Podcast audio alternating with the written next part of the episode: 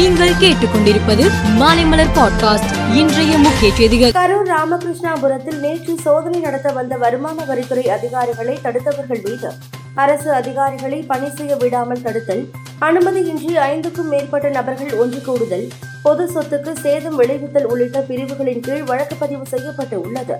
மேலும் சோதனையின் போது வீட்டின் வெளியே திரண்டிருந்த சிலரை அதிகாரிகள் தாக்கியதாக வருமான வரித்துறை அதிகாரிகள் மூன்று பேர் மீது வழக்கு பதிவு செய்யப்பட்டு இருப்பதாக காவல்துறை தெரிவித்துள்ளது. கடந்த இரண்டாயிரத்தி இருபத்தி ஒன்றாம் ஆண்டு எடப்பாடி சட்டமன்ற தொகுதியில் எடப்பாடி பழனிசாமி போட்டியிட்டார்.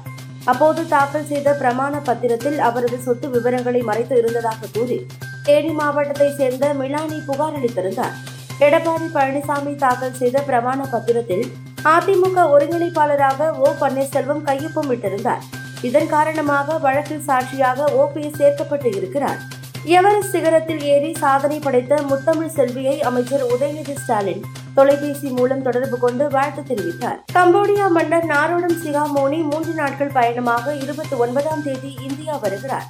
கம்போடியா மன்னர் ஒருவர் இந்தியா வருவது கடந்த அறுபது ஆண்டுகளில் இதுவே முதல் முறை.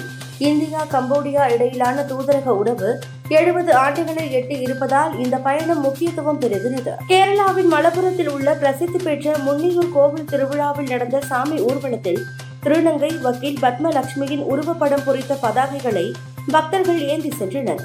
அதில் தடைகளை தாண்டி எதிர்ப்புகளை சமாளித்து இழிவாக பேசியவர்களை புறந்தள்ளி வெற்றி கோட்டை தொட்ட உங்களை பாராட்டுகிறோம் என்று குறிப்பிடப்பட்டு இருந்தது. பாகிஸ்தான் முன்னாள் பிரதமரும் பிடிஐ கட்சி தலைவருமான இம்ரான்கான் மீது பல்வேறு ஊழல் வழக்குகள் நிலுவையில் உள்ளன.